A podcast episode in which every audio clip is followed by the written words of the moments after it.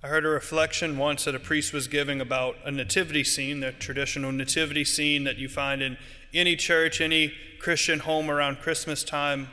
And his reflection on how he perceives a nativity scene really ruined the way that I see a nativity every Christmas. And so, being a good priest, I'm going to tell you that same story so it also ruins the way you see a nativity scene next week. He said, You look at a nativity, and everybody going into the little stable or the cave, everybody who's part of this nativity scene is holding something. Mary's either holding Jesus or she has like the swaddling clothes in her hand or something like that. The shepherds have their lamb or their staff or the sheep or something they're bringing. The wise men have their gifts of gold, frankincense, and myrrh. A lot of times you might see an angel holding a big banner that says Gloria on it. Everybody's doing something, they have something that they're bringing, and something's happening.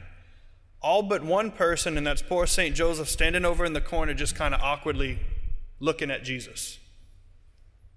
And it's kind of true. Most of the time, you see him just kind of there with Mary, lovingly looking at Jesus. But that's important.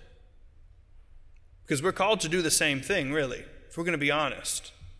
See, how we interact with this Christmas story, how we interact with anything in our lives, the way we speak to other people, the way we see things, hear things, respond to things, it all points to what's actually happening in our hearts. That's the whole deal with Advent in general. We're this fourth Sunday of Advent now.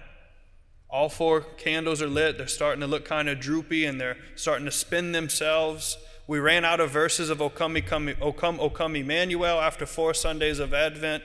So we went to the Latin verse and then we started back over at verse number one tonight. This is the last time that the church will be kind of bare. The purple will be, will be put away later this week. Then the Christmas trees come out, the poinsettias, everything gets decorated. And it should tell us that something is changing and it beckons some kind of response from us. But a lot of times, if we're going to be honest, that response is something extravagant and flashy and big. There's nothing wrong with it, but we have all these Christmas parties, and everybody's doing the singing and the cooking and the eating and the drinking and the tearing into the gifts and just enjoying each other's company, and nothing at all is wrong with that. But a lot of times we equate celebration with doing something. But maybe we should take the example of St. Joseph and just stand there and be. Not worry about doing, but simply being.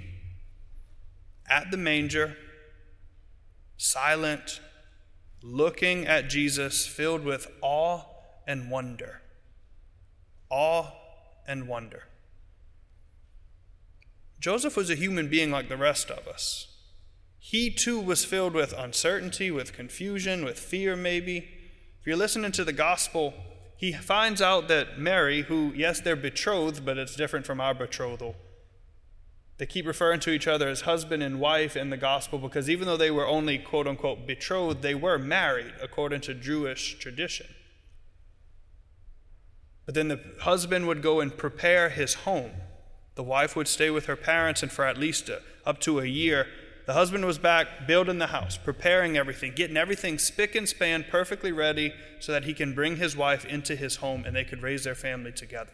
Joseph is doing this, and then he finds out, oh my goodness, Mary's pregnant. And there's lots of discussion. Maybe he was outraged but didn't want to embarrass her, so he decided to divorce her quietly. Maybe he was so humble and pious and realized that this is the will of God, and I'm not worthy enough to partake in this. And so he excused himself.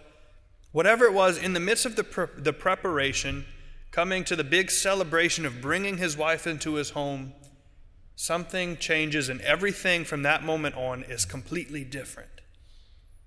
The angel comes to him and he says, Joseph, don't be afraid to take your wife into your home. You have been prepared, Joseph. You follow the will of God and you are her husband. She is your wife. Don't be afraid of that. You have prepared your home for her. Don't be afraid to take her in.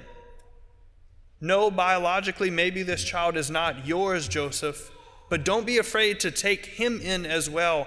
And you, Joseph, name him. That's big. To name something shows ownership. To name something claims it as your own. When I was born, the nurse didn't come in and my mom said, Yeah, just whatever, put slap down a name. He'll just be known as Tommy and Gina's son. I was given a name, and by that my parents claimed me as their own and took me into their home and loved me. When we name something, even back to Genesis, when Adam names the animals, there's dominion. Do not be afraid, Joseph, to take this child as your own into your home and let him save you. Let him raise you in a certain sense. Don't be afraid. A lot of times at this time of the year, there is a lot of fear that surrounds all kind of stuff. It's not all holly and jolly for everybody. There's real suffering, there's real poverty, there's real, real anxiety, maybe depression, but there's nothing to fear because we have nothing to do other than sit back and look at Jesus, just to be with him. We've spent all this time of Advent to prepare and to prepare and to prepare so that we can do absolutely nothing next Sunday. Come Christmas Day, we should be able to do nothing but take Joseph's example and stand there empty handed, looking lovingly at baby Jesus with awe and with wonder, not being afraid to take him as well into our home, not being afraid to give of ourselves to him, not being afraid of what he might ask of us, where he might send us, what he might provide for us. There's no reason to be afraid. With this message of Christmas comes our salvation. And that's the awe that should fill us. This awesome, the, the, true meaning of the word awesome, full of awe. Our God being loving and alive and providential. After centuries and centuries of preparing and promising the Messiah, finally, St. Joseph, of all people, gets to stand there and watch the promise be fulfilled. Salvation is ours. As the psalm said tonight Open the gates, let the Lord in. He's the King of glory. He's the one we serve. He's not a God of death, He's not a God of fear, He's not a demanding God in a negative sense, but He's a God of pursuit who promises and shows us time and time again that He does everything that He can to get us back for Himself. Not in a greedy way but in one of strict love. Our God created us and put us on this earth from the very moment of our creation to know Him and to love Him. He has no need for us, but out of love, He still chooses to create us so that He can be in perfect communion with us and we can be in per- perfect communion with Him. We choose to leave. Adam and Eve, they hid themselves. Why? They knew they had sinned.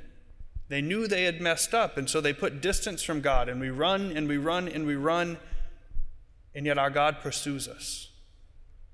Not because He has to, not because He owes us anything, but strictly out of love. That is the promise that's already been fulfilled, is being fulfilled now, and always will be fulfilled, because our God is one of truth. Awe and wonder should fill our hearts at this time of the year because in just a short week, seven days, the fullness of the Christmas season will finally, at long last, be here.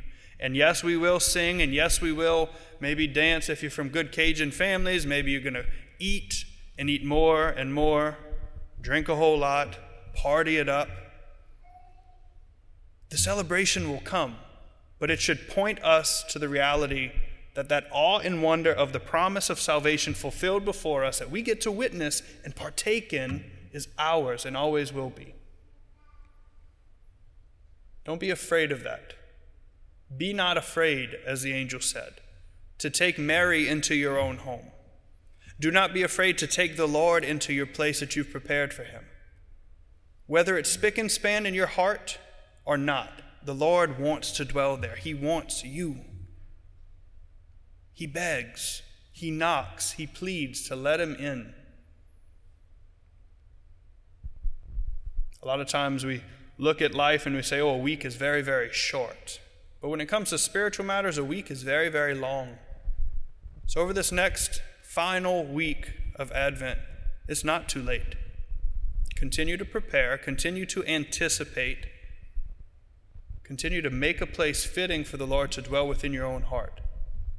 So that after all the rigorous preparation, all of the anxiety we might go through, the worrying, all the stuff that we do, come Christmas, through the intercession of good St. Joseph, we can take his example and just step back and do nothing. Nothing but look at our Lord, behold him with awe and with wonder. Maybe say the simple, beautiful prayer finally, finally, at long, long last, the King is here. You've been listening to the Christ the King at LSU podcast. If you would like to become a golden giver or learn more about what we do, please visit ctklsu.org.